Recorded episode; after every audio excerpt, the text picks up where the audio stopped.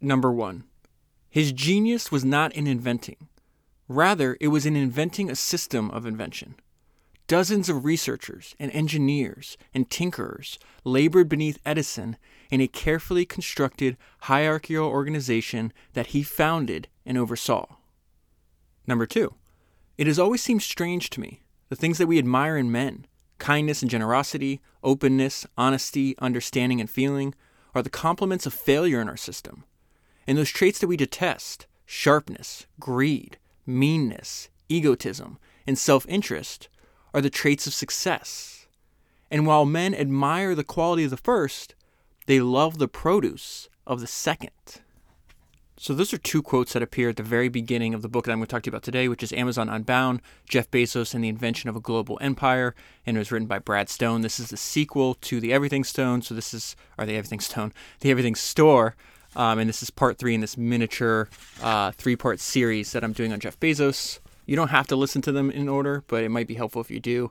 I think starting with the Everything Store before Amazon Unbound makes a lot of sense because it does go in sequential order. So a lot of what I found most interesting in the book and what I'm going to talk to you more about today is really the, there's a lot of quotes uh, from Jeff Bezos that are occurring not only in public speeches but also in internally in the company. And I think that's uh, going to reveal a lot about how he thinks about building the company. And I, the reason I wanted to start with those two quotes, one, uh, both are from actually novels. The first quote uh, was from a fictional account of the race to electrify America, where Thomas Edison is obviously a central character in that. And I want to start with a quote that Jeff Bezos says that it could have easily come out of Thomas Edison's mouth over 100 years ago. And Jeff says, Every interesting thing I've ever done, every important thing I've ever done, every beneficial thing I've ever done has been through a cascade of experiments and mistakes and failures. I'm covered in scar tissue as a result of this. And so, what is the same thing if you go back and read the biography of Thomas Edison. I think I've done two or three books on him.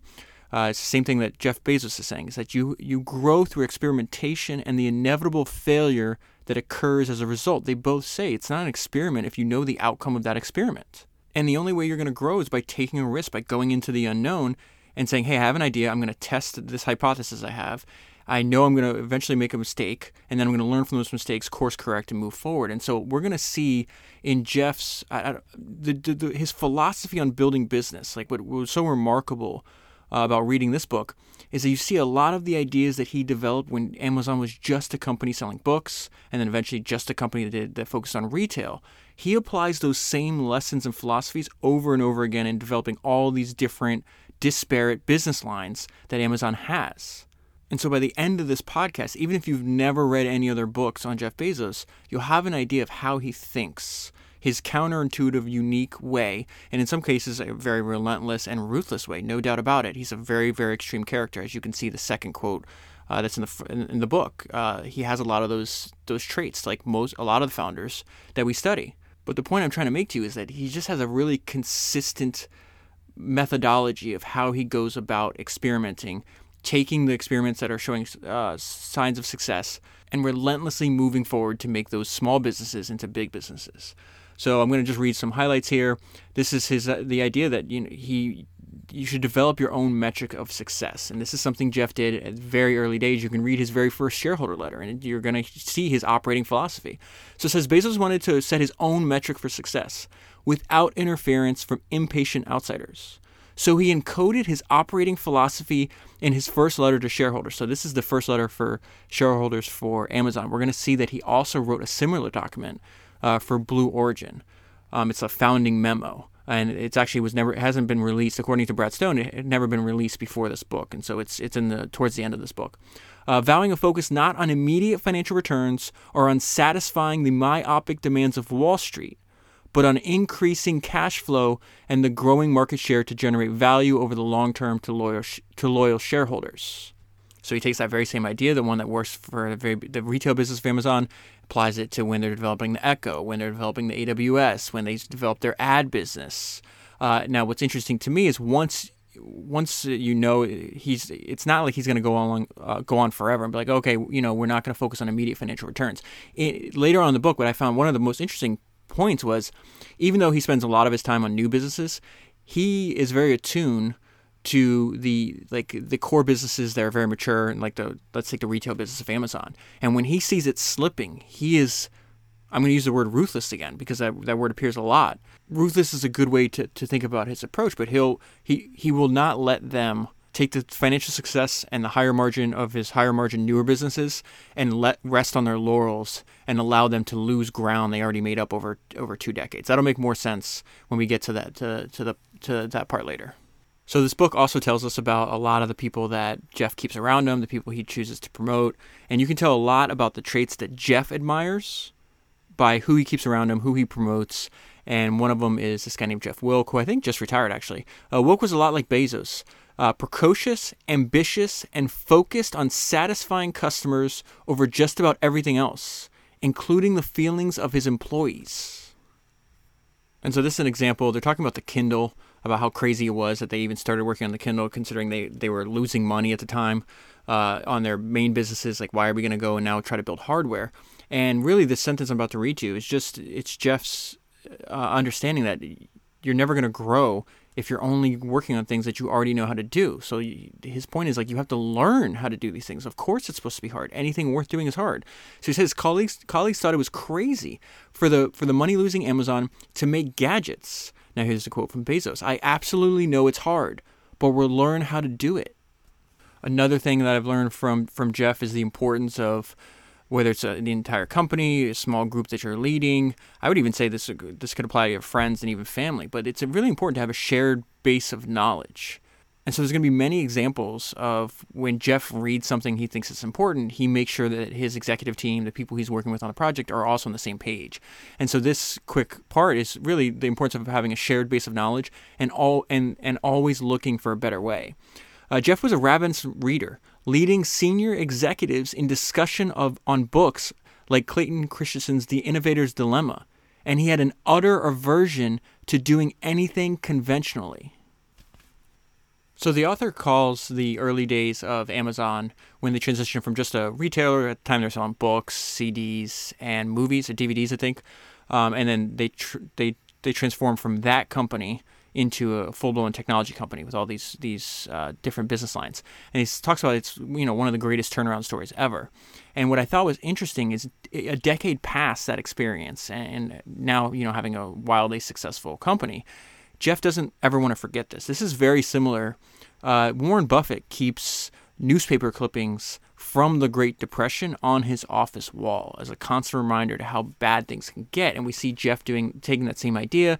He says while he had triumphed against enormous odds, Jeff preferred those negative articles, like the old Amazon.bomb cover story, to be posted on his office walls so that he and his colleagues would remain frightened and motivated. Uh, this is something that we're going to see that he repeats over and over again. I'm going to read the, the sentence first. and I'll tell you what I mean by that. If Bezos took one leadership principle, so Amazon famously has 14 leadership principles. I talked about a lot in the bonus episode on working backwards that came out a few days ago. Um, so I'm just going to skip over to the most important one. So if you took one leadership principle most to heart, uh, which would define the next half decade, decade at Amazon, it was the principle number eight: think big. This is the, the the quote from the leadership principles. Thinking small is a self-fulfilling prophecy. Leaders create and communicate a bold direction that inspires results. They think differently and look around corners for new ways to serve customers. So, bigger, bold, gasoline. That's too conservative. These are quotes from Jeff that you're going to see over and over again. They're repeated. The gasoline will make make more sense because you'll uh, as we as I continue to give you examples of he takes does runs a ton of experiments within Amazon.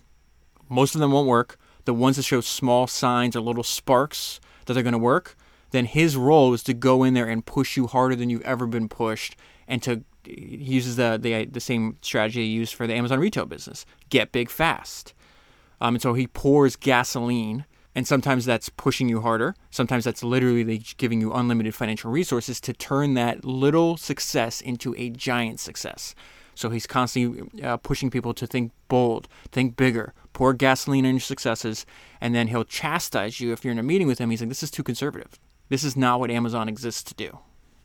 And so one example of that, he says he's meeting with, uh, so he has these TAs. They call him technical advisor. That's a terrible name in my opinion. It's Jeff Shadow. It's somebody usually I think it lasts for two years. You go everywhere with Jeff. It's a way for you to learn rapidly.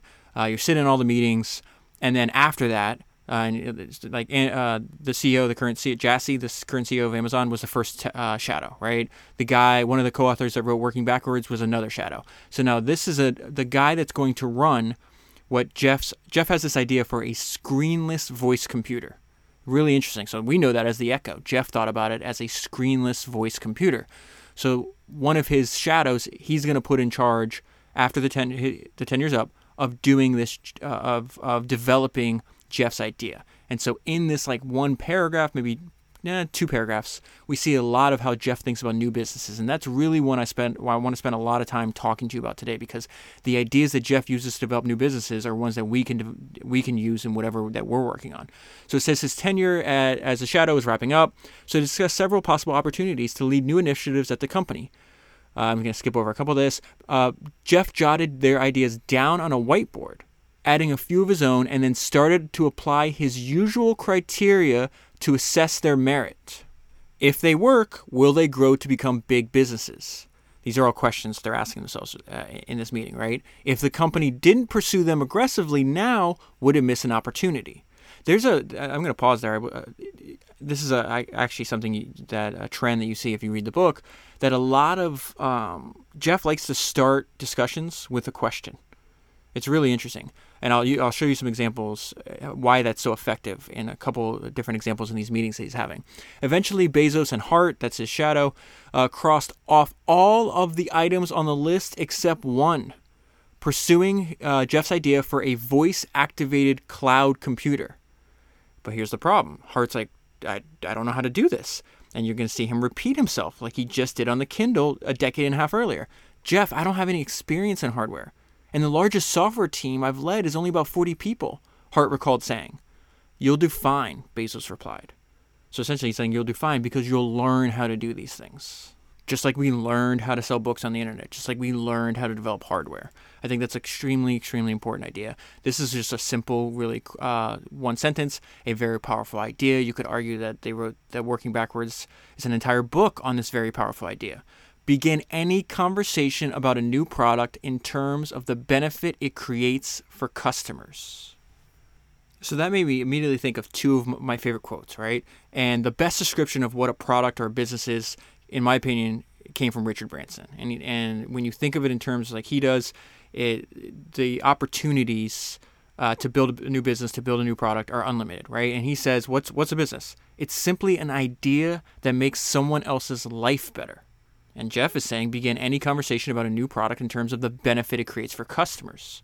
And so also while you read this this book and when they as they focus on the, you know this starts as an idea maybe in a meeting or in a six page document and then it turns into a business that uh, my favorite quote on entrepreneurship ever came from Peter Drucker. Entrepreneurship is neither a science nor an art. It's a practice. And the truthfulness in that statement becomes very apparent any time that you, you, you study the, the early history of a new business, a new product, a new service. It's not a science, it's not an art, it's a practice. So let's go back to this development of this screenless voice computer, which I think is such a fascinating idea. It's the Echo. Uh, they obviously have sold, I think, hundreds of millions of them at this point. It's a, it's an insane number like that. But like any first draft, it was terrible at the beginning. So I just want to use this as a reminder for you.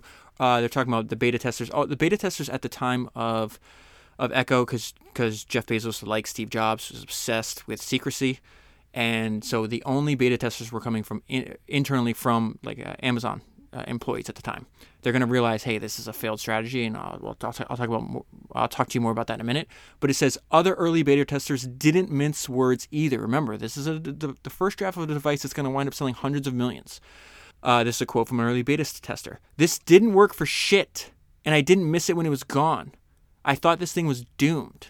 Another quote. I think this is a stupid product. Um, this is a quote from Jeff Bezos. So they're talking about engineers were worried because they're they're taking all the audio uh, they're getting from the Echo, they're transcribing them, and they're transcribing Jeff. Jeff has one in his uh, early prototype at his house. And he says, in a peak of frustration over its lack of comprehension, uh, Jeff told Alexa to go shoot yourself in the head. Alexa, it was clear, would need a brain transplant. Oh, interesting enough, too. Uh, Bezos actually came up with the name of Alexa, and he suggested it as an homage to the ancient Library of Alexandria, uh, which was at the time regarded as the capital of knowledge. I thought that was really interesting. Let's go back to the development of the the. If we're going to develop, really, the section I'm about to read to you is if we're going to develop a great screenless voice computer, we need to think big. So they come in, they're not collecting enough data. It, it's a rather dumb device. Is the way they're describing it. Like it has a limited set, uh, limited set of questions that it can respond to. This is not good enough. And so he, Bezos is, is getting uh, sitting in on a presentation on how they're going to improve this, and we see just you know he has just no patience for mediocrity or thinking small at all. Says the meeting did not go well.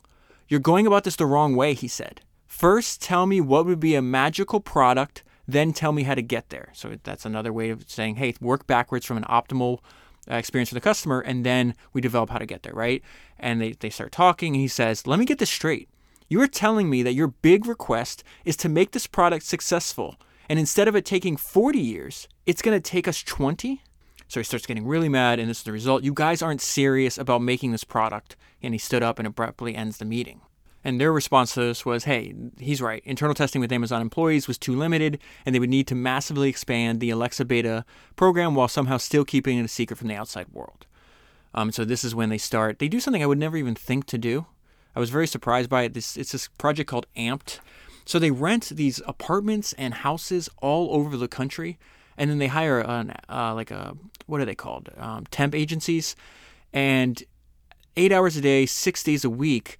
They have a stream of people showing up at apartments and houses, reading scripts off of iPads, and all across the house or the apartment will be these devices. They, again, they don't want no one knows which devices. There's a bunch of listening devices. Some of them look like what uh, the Echo is going to look like. Some are like uh, decoys and they just do this over and over and over again to the point where people would start complaining. One of the apartments got shut down because they're like oh they're either there's like a prostitution ring in there or they're selling drugs because you got all these strange people coming in and out all day like what the hell's going on? But it's just a reminder of like when you're the founder of the company it says hey you you need to think way bigger than you're doing you're thinking right now and yet you still have to do so without uh, revealing to the outside world what we're working on. You come up with just unpredictable solutions to the problem. And this solution winds up working, and this is the result of thinking big, and Jeff is extremely happy.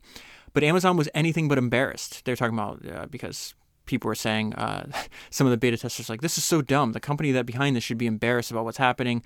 And they're like, no, we're now we actually have trained this screenless voice computer, and it's actually a useful tool that a lot of people will get uh, value from.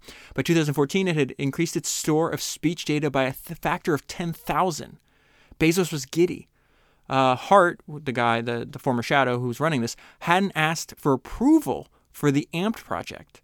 But, for, but a few weeks before the program began, he updated Bezos with a six-page document that described it as a mil, uh, described it and its multi-million dollar cost. Now that's funny, right? Because he's like, okay, I'm not going to ask permission.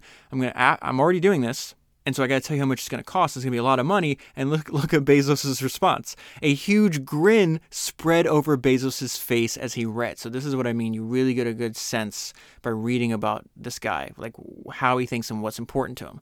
It's like, okay, now I'll spend money, but I'm not going to spend money on small things. And then he says, uh, so huge grin spread over Bezos' face. Now I know you're serious about it. What are we going to do next? He asked.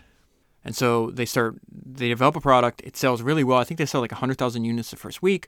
And this is, again, Bezos has, I'm not saying his playbook is simple by any means. I, I don't, that, that's not the right category, uh, way to, to describe it. But he's just, he, he's very consistent. And so we see he's, there's two things that happen here. He's, and he's done this on multiple projects. Pour gasoline on your winners. And do you have professional pride or not? So it says Bezos deployed his playbook for experiments that produce promising sparks. He poured gasoline on them. So he's like, okay, cool. We sold 100,000. How do we sell 100 million? Uh, commenting on the race to build a virtual assistant and smart speaker, Bezos said, Amazon's going to be fine if someone comes along and overtakes us.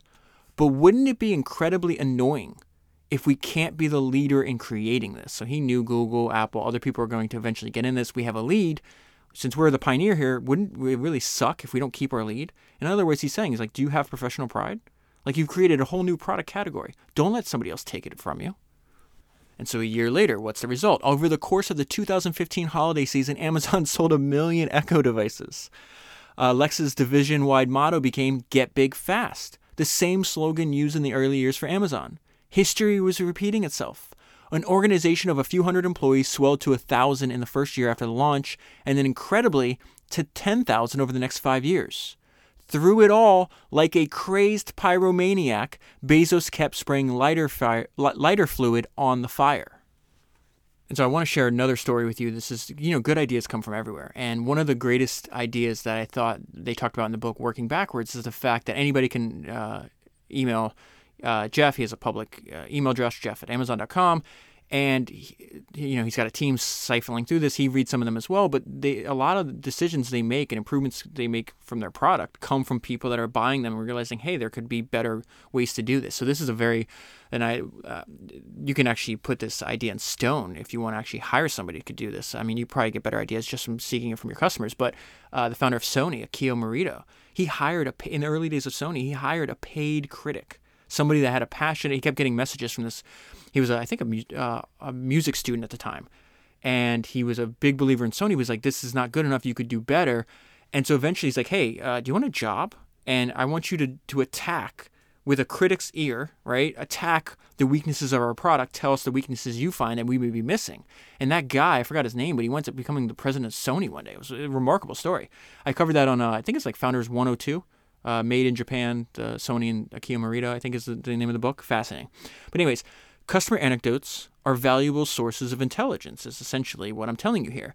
And so at the time, they're only selling Alexa uh, devices in English-speaking countries. Even though that, even if it's not a primary English-speaking country, there's people in those countries that speak English.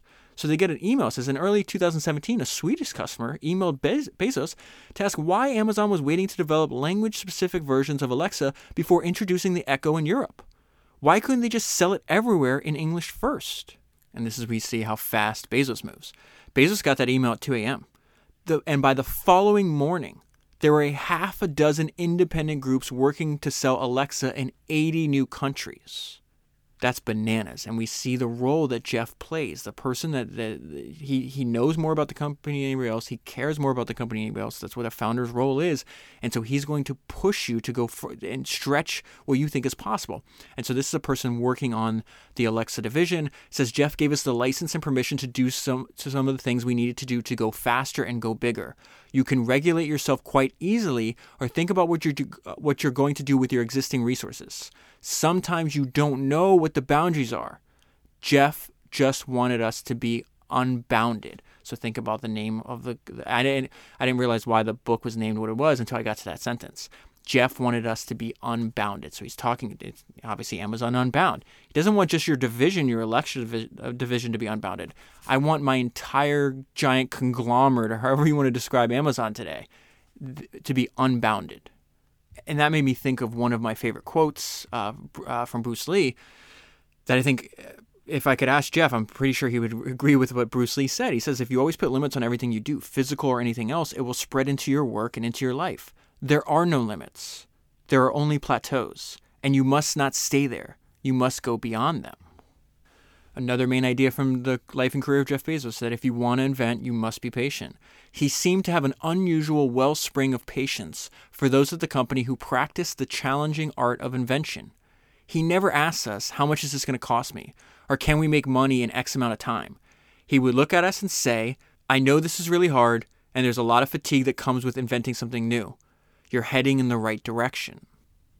So I want to talk about this this idea he has, and I would say that you should narrow your product down to its essence. At the time, they're they're they're they haven't released Amazon uh, Go yet, where these are like small grocery stores. You can just walk in, uh, you just pick up everything, and then you walk out. And there's a series of cameras and software that that captures everything you're doing and automatically charges it to your Amazon account. So Jeff loved that idea because for years they're talking about why don't we get into physical retail? Why don't we get into physical retail? It's like because I don't have any kind of differentiation. I'm not doing it better than anybody else has done. Come to me with an idea that makes it better and more unique, and then we can do that.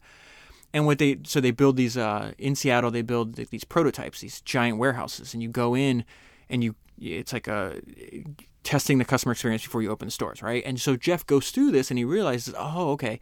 And this is really fascinating. The fact that he could pick up on this when you have dozens, maybe hundreds of smart people working on this and they missed it. So again, think about the section as narrow your product down to its essence. What is the most valuable part of your product? Just focus on that. He told them that while all they had done was a fine job, the experience was too complicated. Customers would have to wait in line for meat and seafood and fruit to be weighed and added to their bill which contrasted with the store's major selling point the absence of time wasting queues. He felt the magic was walking, walking out without waiting.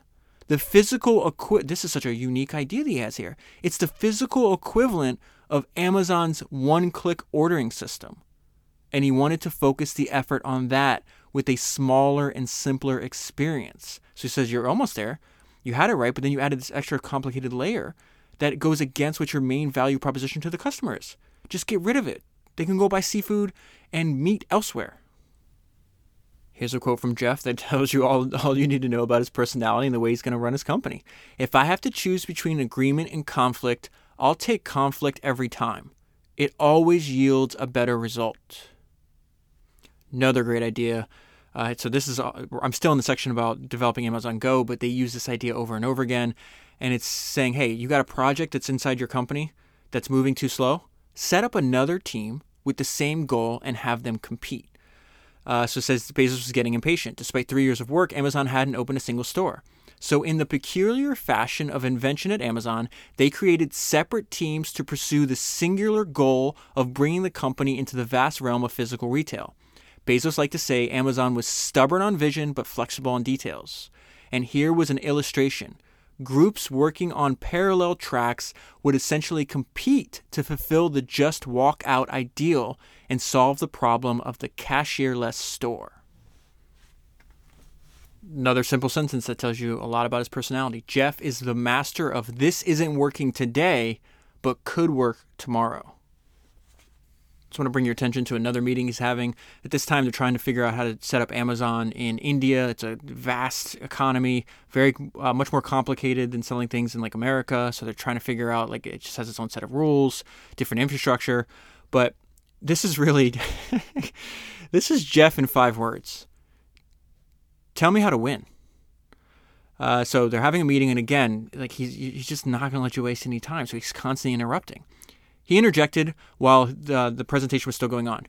You guys are going to fail, he bluntly told them. I don't need computer scientists in India.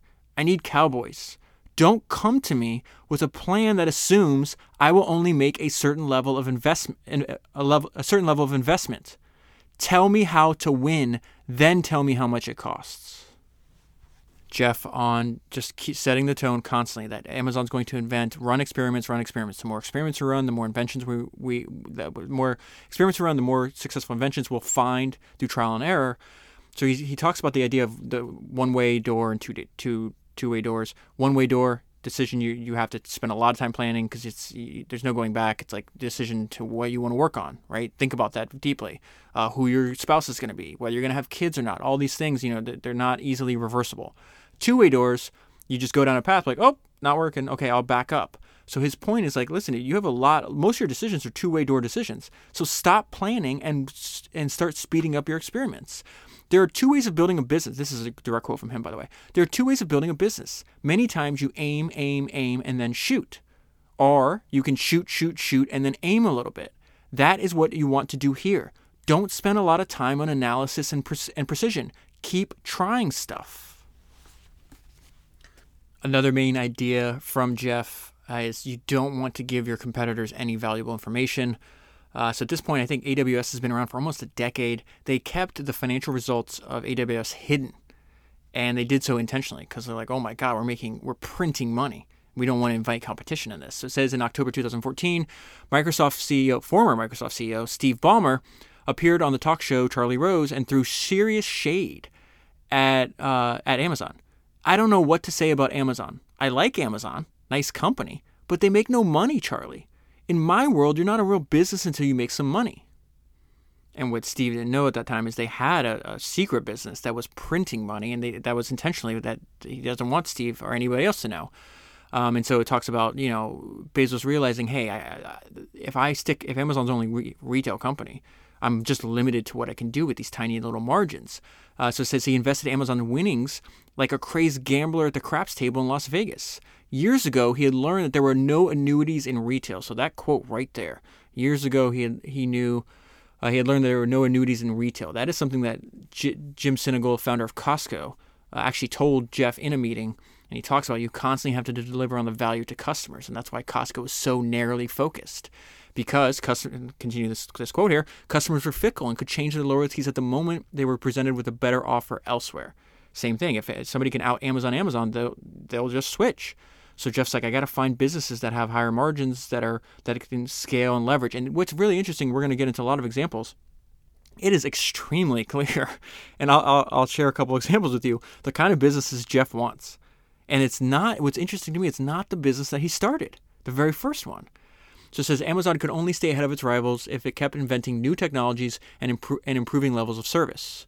Uh, in 2015, an early wager had finally started to pay off. So now this is where they they it gets so large they have the, the, the amount of income that they're, that Amazon's deriving from AWS they have to to state it right.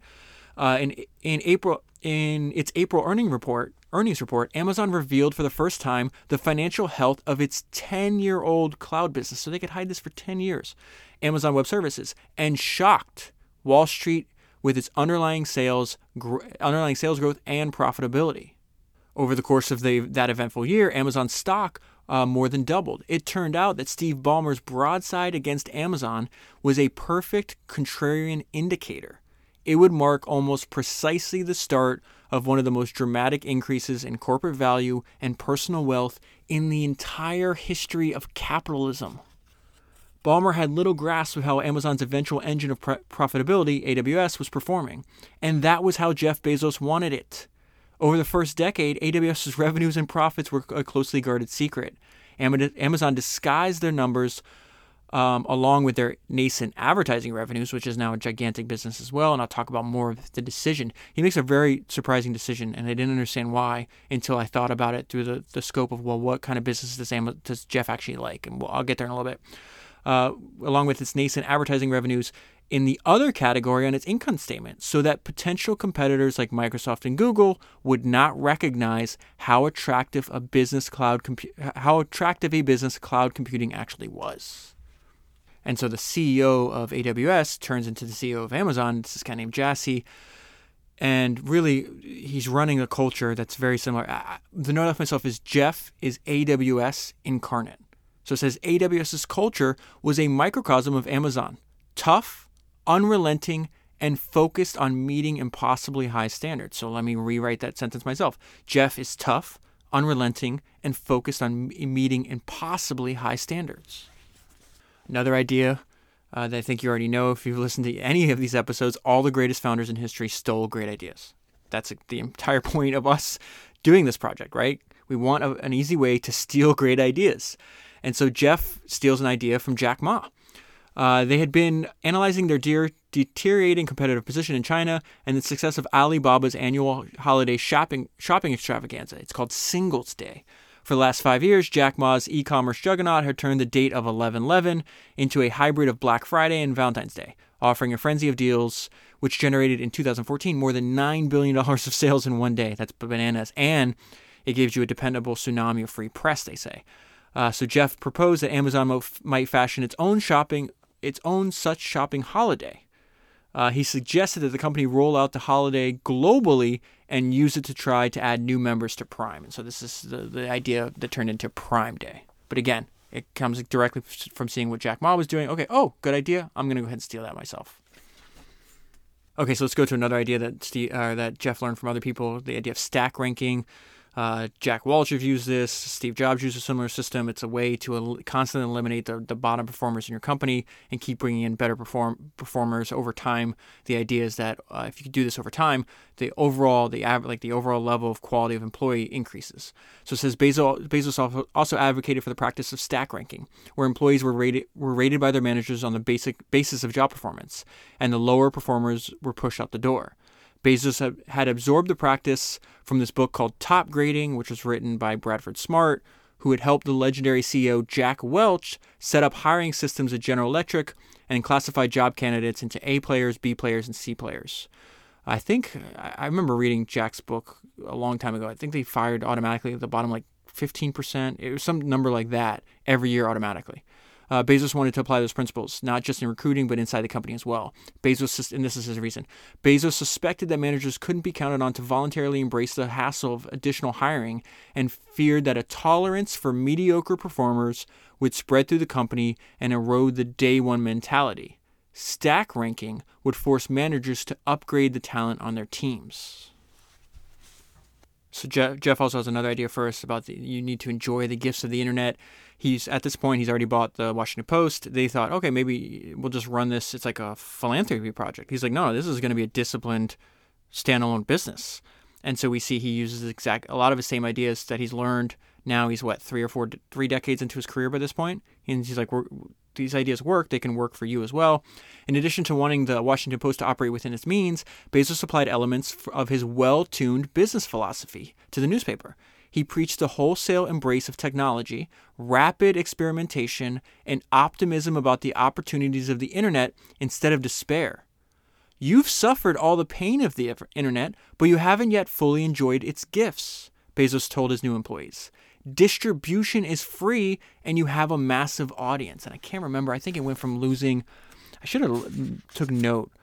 Um, I read in the book, but it, they went from losing like, I don't know, let's say 30 million a year, some number like that, to within like three or four years to making a similar amount. The point I'm trying to make would be better if I actually had the numbers in front of me, and I can't, I don't have them at the moment. But the point is, they went, he he turned the paper around. It went from losing money to growing into making money. Oh, I thought this point was interesting. Still in the Washington Post section, Jeff's not a fan of bundles. Um, he like, I, I guess I should. This is not surprising to anybody to study this guy. He wants control, right? Uh, when Apple solicited the Washington Post to join a bundle of publications in a new service called Apple News Plus, uh, other people within Washington Post saw the gaudy potential of 1.5 billion iPhones and iPads and wrote a six-page memo out. See, he's making Washington Post people write memos just like Amazon, right? Uh, and again, I think that's one of the benefits of reading this book and other books is because you see him apply the same ideas over and over again. That that should set off alarms in our minds, like, hey, these ideas clearly work. We should copy them. He wrote a six-page memo outlining the pros and cons of joining. But Bezos reasoned that it would undermine the Post's identically priced subscription offering and argued against it passionately. The Post passed on this opportunity. And I think that's like a microcosm. Jeff does not see him himself like he's not part of a group. He's a unique individual. And so, no, I'm not joining your group, so you have other control. I'll build my own distribution. Thank you very much. This paragraph is really just a reminder that we live in remarkable times. That we, we can, there's impossible to be able to predict the the the crazy valuations uh, a business can achieve. This is how Jeff spends 250 million dollars in 15 seconds for a show about cars. I mean, if you go back 15 years and read this paragraph, you'd be like, this is impossible. And th- this is the life, th- this is the world we inhabit. Amazon then out- outbid Apple Netflix to sign him and his co host to a three year, $250 million deal to make a similar show, The Grand Tour. It was one of the largest deals in unscripted television history. This is the guy that did Top Gear on uh, BBC. It was one of the largest deals in unscripted television history. Riggs recalled that Bezos approved the expenditure via email in 15 seconds. Uh, many times in the book, they talk about uh, it's kind of nice if you don't have Bezos' focus because when he does have his focus, he's going to do this. When Amazon CEO paid close attention to what you're doing, he generally wanted everything to be bigger, bolder, and more ambitious. So now they're applying the, the, his ideas, philosophy to his that product, the FBA, where you can sell products on their on Amazon's platform and they'll do take care of all the fulfillment. But it talks about he's got Jeffisms, which is these things that he repeats over and over again, and they list a bunch of greatest hits. I'm to point point two. I'm to pull out two for you, and really I feel this is uh this is very similar to the idea that Henry Ford had. And so the first one, focus on lowering cost structure. It is better to have low cost and then charge to maximize your value versus charging to cover costs. The same idea, a similar idea rather, stated a second, uh, different way is in the second quote. We do not charge more because we can't figure out how to make it cost less. We invent to make it cost less. So Ford said, "Hey, I want to sell a car. It's going to be 500 bucks." And we're going to start with that idea. We're going to work backwards. We're going to make sure that we have no waste, no inefficiency. We're going to keep our costs low. What what Ford picked up that I think somewhere along the line in the history of capitalism, other people forgot is like you want low prices, low cost, but high wages. That third part is where I think businesses really screwed up and didn't realize what Ford had learned 100 years ago. The higher you, the less uh, cost, excuse me, the less cost, the less expenses and waste you have, the lower your cost can be, which means the lower your product can be, which means you'll sell more of them, which also means you can pay people high wages. And if you pay people high wages, now obviously globalization was not nearly as pronounced in Ford's day than it is now, and that's why I think you see this this massive shift to this. But the higher the wages, the better the economy because you're ta- you're actually these the, your employees can now go out and buy they have more money to spend to other businesses, which can then do this cycle over and over again. This gets distorted when you have you know money and talent just flowing across the uh, the globe in, in milliseconds. I mentioned earlier that a lot of uh, the genius in, in the way Bezos runs his companies, he starts with a question. And this is how would you get a million sellers? So this is their third party business still. Bezos was frustrated by its lack of progress and tore up the team's document. He's constantly doing this uh, and demanded a more more ambitious rewrites. How would you get a million sellers into this marketplace? He asked. So he's saying you're not ambitious enough. Start with that. Uh, the guy running the business says he understood that there's only one answer to Bezos' interview question. You couldn't possibly reach out to sellers and recruit a million of them one by one. You have to build a machine that would have to be self-service. That is a that's a one trait of a bit of uh, you'll see over and over again that the businesses Bezos loves self-service, self-service, self-service. We want revenue to grow way faster than headcount. That's going to give us leverage because the more revenue we have, the more we can invent. And it's that huge cycle over and over again. He talks about this constantly. You have to build a machine that would have to be self service and sellers would have to come to Amazon instead of the other way around. So he's saying you have to, the product is called Seller Central. You have to rebuild Seller Central, the website for third party merchants, giving merchants the ability to easily list their products, set prices, and run promotions, all with a minimum of oversight by Amazon employees. So in this next paragraph, we see this is a description of a, what Bezos likes. He likes a business that is self-service, where revenue grows faster than headcount. Bezos was delighted by the progress. That year, for the first time, the value of goods sold through the marketplace surpassed sales from Amazon's retail side. Best of all, since the business was largely self-service, revenues were growing faster than headcounts. Finally, a business that is able to get some leverage after it becomes successful, be, su- successful, Bezos said. Holding the six page narrative to his chest, he said, I'm going to take this document home and sleep with it. So let's continue on this theme, and we have an understanding of why he wants this. In his shareholder letter that was published in 2019, Jeff wrote that the independent merchants were now responsible for 58% of all units sold on the site. Third party sellers are kicking our first party butt, he wrote. Okay, but why? Why would Jeff want this? Because he likes self-service where the revenue grows faster than the headcount. And that happens a lot more on a third-party seller than if they have to control everything. The high and this is the on the next page you see a description of that. The higher margin proceeds from third-party marketplace, which were at least double the profits from Amazon's own retail efforts. So of course you want that. You're double the profits when third-party sellers kick your first-party butt, right? So it says, uh, which were at least double the profits from Amazon's own retail store, uh, retail efforts rather, would go on to nourish other parts of his business empire. He's going to take that money at the higher profits and keep inventing, and then he's going to have another business. How many multiple billion-dollar businesses can Amazon build? We don't know the answer to that question yet. Okay, another idea from Jeff. He's not going to rest on your laurels. He's going to constantly try to, to, to make the service that he's offering to customers even better. So at this point in, the, in Amazon's history, they already have Amazon Prime. There's tons of members. You're getting anything you order from Amazon Prime, two days is delivered to you, right? And Jeff's like, well, why not one day? Why not one hour? And so this is Prime Now, which I think goes by a different name uh, currently, but this is the development. So this is a very simple paragraph.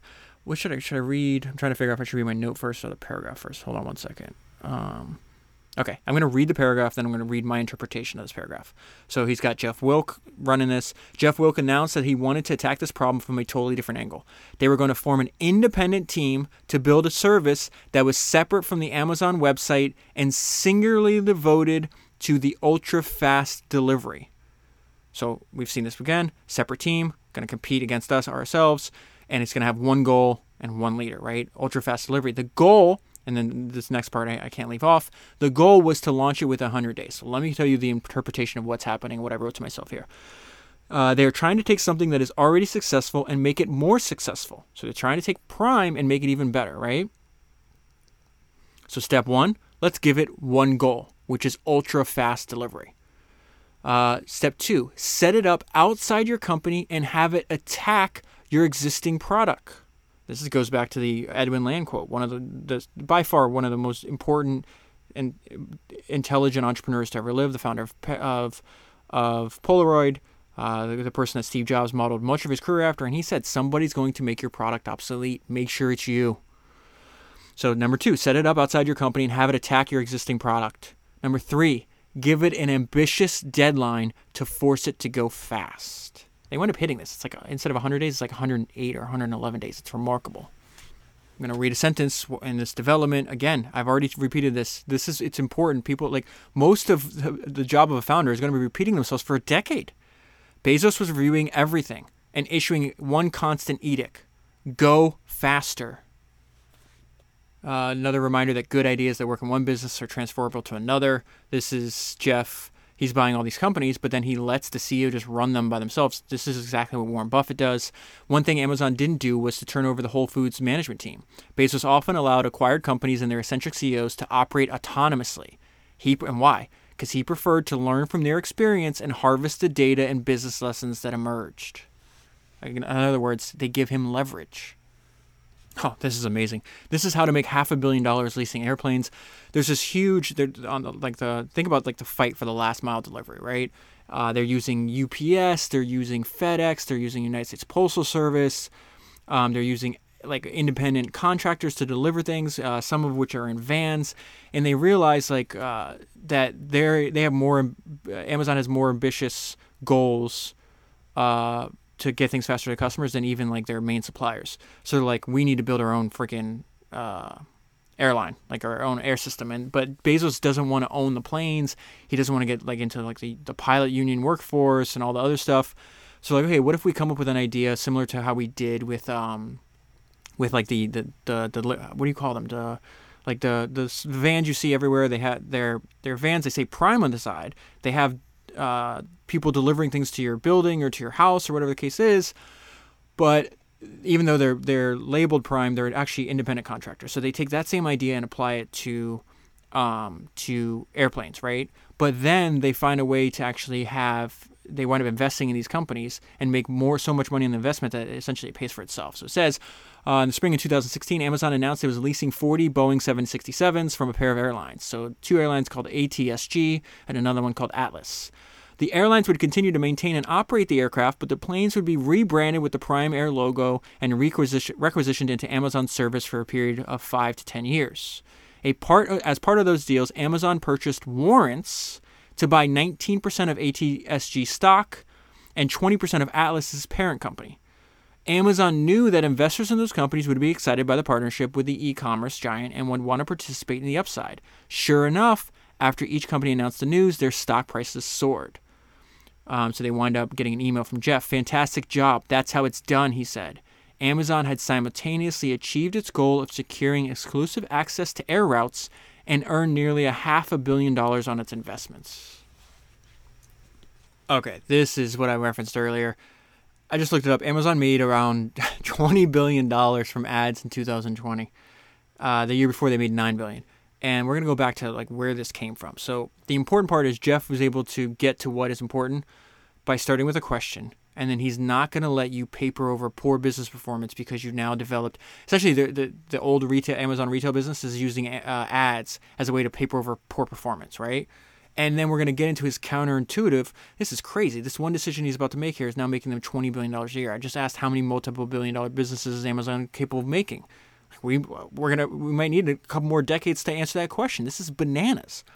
Executives later wondered whether Bezos planned the ambush before or, or reacted when reading the document. What they noticed in this moment, while what they noticed in the moment was while Bezos turned the pages, was that his brow furrowed, his eyes narrowed, and his head cocked. I wonder what unit profitability was in 2017 without advertising. So they weren't separating those numbers out. They're like, oh shit, I got to figure this out. So it says uh, retail executives considered ads to be a key part of their unit's performance, not a separate element to be plucked out of their profit and loss statement. Well, Jeff doesn't agree with that. So the this guy Stephenson says, hang on, Jeff, I'll get that. They do a calculation. Um, they get a result. So then goes Jeff goes, what was it for 2016? Everybody's like, oh no. So then they have to do another calculation. He gets that. Steven, Stephenson produced another number. And then Jeff, Jeff says, What is it for 2014? And so this is why he's doing this. Again, he starts with the question, very, very smart. Without advertising, the financial picture of Amazon's domestic retail business suddenly looked far less rosy. He picked up on that. It's uh, and he's not he hasn't been focused on the retail business in a very very long time. Its underlying economic health had actually been deteriorating. So they're hiding that. I don't know if they're I'm not saying they're doing it intentionally, but they're hiding that because you have this huge growth in this high profit self-serve business which is the advertising, which again is why Jeff's about to make the decision he, he's going to make. Remember, we know what kind of businesses he likes, right? He argued that the growth of advertising was concealing stagnation in online retail. He wanted to go back as far as possible to find when this troubling trend had started. He insisted that they radically scale back their hiring plans and other investments and commit to returning to the underlying profitability that had achieved years before without the safety blanket of advertising. This is a completely different strategy he uses for new businesses. He will give you time to achieve profitability in new businesses. But when you already when he, you've already gotten that time, you achieve profitability, he's not going to let you slide backwards. He's like, "What are you doing? Hold on here." No, no, you you are not adhering to my impossibly high standards. Fix this immediately.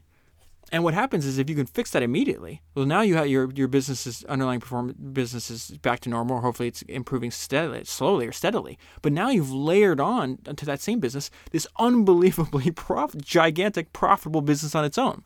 So this is where we get into his decision to sell more ads. And it, I have left a note here that's repeating it it tells us about the, the businesses he loves. They're self service, they're higher margin, and then he's going to use that money to leverage, uh, as leverage, excuse me, he's going to use that money as leverage to invent more products. When sponsored ads, so they're running tests and they, they realize what happens when you put sponsored ads on, on the Amazon product pages when you're searching for something, right? Uh, and this is this is a surprising decision he makes because it lowers purchases, but not if you understand that what the businesses he really wants. When sponsored ads were prominently displayed, there was a small, statistically detectable short-term decline in the number of customers who ended up making a purchase. While they would almost certainly be collateral damage because there were fewer customers finding what they wanted, sponsored products also made money, a lot of it. And in that respect, Bezos' decision whether to, to expand ads to the top of all search queries also consisted of a single word. Yes, Amazon should continue to expand the percentage. Remember, I'm going to read, I'm going to, I'm going to stop myself here. I'm going to read his answer, right? And just think about it in the context. Last year or 2020, they did 21 billion. 2019, they did 9 billion. Who the hell knows what the size of this business is going to get, right? Seems to me online advertising is not going to slow down anytime soon, right? So he says, yes, Amazon should continue. He's making this decision. Is this 2017? 2018? It's a few years ago, okay? And now we're seeing the effects of this decision. This is the point I'm trying to make to you. Yes, Amazon should continue to expand the percentage of search results that included sponsored listings. Yes, it should increase the number of sponsored listings on each page of search results, even if that meant a small corresponding drop off in customer clicks. That was the part I was like, I didn't understand until I put it into the context of what he likes. Search ads had all the business characteristics that Bezos loved. Customers weren't transported off Amazon when they, they were they clicked, but were sent to individual product pages where they make purchases. The system was largely self service, and once the technology was in place, search ads would produce tremendous leverage and a huge windfall that Bezos could use to finance new inventions, also known as new businesses. And if, if you have a playbook that you develop over multiple decades that you know works, then of course I'm going to keep using this playbook to build and see how many freaking businesses I can build with it. Moving ads to the top of search pages was a game changer sponsored products would be nothing close to what it is today if that decision wasn't made and Jeff was and Jeff was the one who signed off on it. Now, I want to skip ahead to just a couple ideas. I've already done an entire podcast on the competition between Elon Musk and Jeff Bezos on SpaceX and Blue Origin. There's one chapter in this book on Blue Origin. I'm going to pull out a couple things here. I think that's Founders number 38 if you haven't gone back and listened to it. Uh, I think it's in, interesting. But Bezos, one one thing was surprising. Bezos, uh, so so uh, uh, Gwynne Shotwell is like uh, Elon's like right hand woman, and SpaceX. Bezos tried making her the CEO of Blue Origin. She said no. Uh, so it says he wanted to look for something Blue Origin never had in its history, a CEO. The process included uh, uh, reaching out to Shotwell, and who quickly rebuffed it. But I want to go back to this, uh, or not go back. I want to go to his origin, me- his origin memo, his Blue Origin memo. It's like a founding document, which is very interesting. As Amazon's adhered to their founding document, he he, he realizes the found the, the principles in my founding document for Blue Origin, based on what I'm seeing SpaceX accomplish and we're not we have to I'm going to read the document, but understand that really the main point is that Bezos also is going to react to new information. It's like, okay, we need a different philosophy here. Uh, in June 2004, he wrote an 800 word memo. It's called a welcome letter. Uh, so it was given to every new employee, and it's never been revealed publicly up until now. We are a small team committed to seeding an enduring human presence in space. Blue will pursue this long term objective patiently, step by step. He described releasing new versions of its rockets at six months, six months intervals. Uh, he cautioned employees to focus on the task at hand and work methodically. We've been I love this um, this metaphor though. We've dropped we've been dropped off on an unexplored mountain without maps and the visibility is poor. You don't start and stop, you keep climbing at a steady pace. Be the tortoise and not the hare. Keep expenditures at sustainable levels. He changes that because now he's dumping, uh, I think, multiple billions into this. He started out with a billion, now, I think between contracts and, and, his own private funding, it's more than that. Assume spending will be flat to monotonically increasing. That's not true anymore. And I expect, uh, I accept that Blue Origin will not meet a reasonable investor's expectation for return on investment over a typical investing horizon. So he's okay, thinking long term. I understand I'm not going to get my money back uh, soon, maybe if not ever. Uh, he condensed its central idea into its company's Latin motto, which translates into step by step ferociously and we see he starts to change this. This is more contrast with SpaceX. Blue's headcount soared past 1,000 people in 2017 and then doubled in 2018. A portion of those em- employees came from Musk's company, and the damning refrain in the industry was that Blue was the country club you go to after toiling at SpaceX, which would have infuriated Bezos if he had heard it. Uh, the new CEO of Blue is this guy named Bob Smith, and Smith hired veteran executives from Raytheon, uh, Rolls Royce, Boeing, Lockheed Martin. I'm not going to list all them, but they're a bunch of legacy companies. And this is different than what Elon tries to do. SpaceX executives were openly contemptuous of such firms because they viewed them as complicit in the decades of stagnation in space innovation. And the reason I included that is I'm personally interested. Like, what what is now? And this book, I don't I don't know.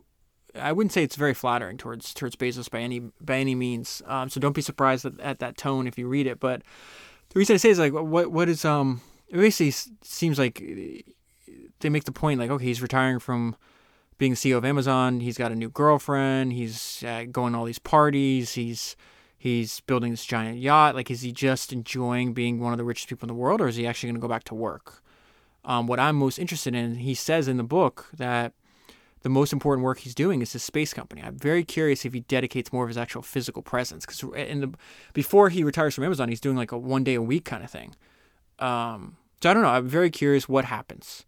Obviously, you know, people should be free to if he chooses to. Hey, I worked really hard Now I'm going to enjoy myself. Do whatever you know, he should be free to make that decision for himself. But I'd be very curious if he says no, he's, he's just this crazy, relentless, driven person, which he seems to me to be, and he says I'm going all in on this. But uh, we'll have to see. All right, another one of these great ideas. Books are the original links. I might read this book. It sounds interesting. And it's a book again Bezos talks about having a shared base of knowledge with the people you're working with. He reads the book, then all the executives have to read the book because they're being attacked. Amazon's size is being attacked by regulators, politicians, unions, all these people. So it says in the fall of 2018, uh, the S team and Amazon's board of directors read The Great A and P and the Struggle for Small Business in America. So it's a book written by this guy, named Marc Levinson. The book traces the rise and fall of the first American grocery chain of the 20th century, as well as its strategic drift after the death of its founders and the decades long crusade against it by populist politicians determined and determined trustbusters. This is going to echo what Amazon's going through, right? The campaign against A&P, the book concludes, was mostly political, propelled by the cumulative complaints of thousands of sympathetic mom and pop stores and their suppliers. By this time, I'm already paragraph into this, you see the why they'd be reading it, right? You see how it echoes what they're going through. So of course they're going to go back because they knew human nature doesn't change. Let's see how they responded to this because it may be an indicator of how people are going to respond to us. And by a company that exhibited unusual passivity in the face of early criticism. That's one thing Amazon's changing. They learned from this book. We're not going to be passive. Uh, though AP was known for its strong arming suppliers and undercutting rivals with predatory prices, and Amazon does the same thing, the idea that the company actually doomed itself by failing to properly answer critics and then to plan for succession after the death of its founders seemed to resonate with Bezos and other America, and other Amazon executives. The takeaway was this is going to happen, it's inevitable. This is kind of how our society reacts to large institutions. So this is when Bezos decides, "Hey, I'm going to fight back." And so they start taking they, they have a, a huge communications department now um, they you know if they if somebody says something like a politician says something in public they think it's factually inaccurate they'll actually correct the record they, they essentially try to fight uh, inf- more information about Amazon with more information about Amazon uh, some of it, you know, they're actually right. And Bezos' point, he's like, listen, you have to use criticism as valuable intel. And that valuable intel can help you instigate change. So they're getting, you know, Jeff becomes the richest person in the world, and people start being like, well, why are you making so much money and not and not paying your employees? And so he says, what I teach and preach inside Amazon is that when you're criticized, first look in the mirror and decide, are your critics right? And if they're right, change, don't resist. And so as a result of this, what he's talking about in this section of the book is that we can pay people more and we should pay people more. And so they wind up uh, going from at the time the, the federal minimum uh, the federal minimum wage was 725 uh, they start some people at Amazon were making as little as 10 bucks an hour and then they're just like okay we're gonna everybody's gonna make $15 an hour. And so now when people say you're not paying them enough like well my the minimum wage at amazon is actually higher meaning when they were talking to politicians like our minimum wage is higher than your minimum wage.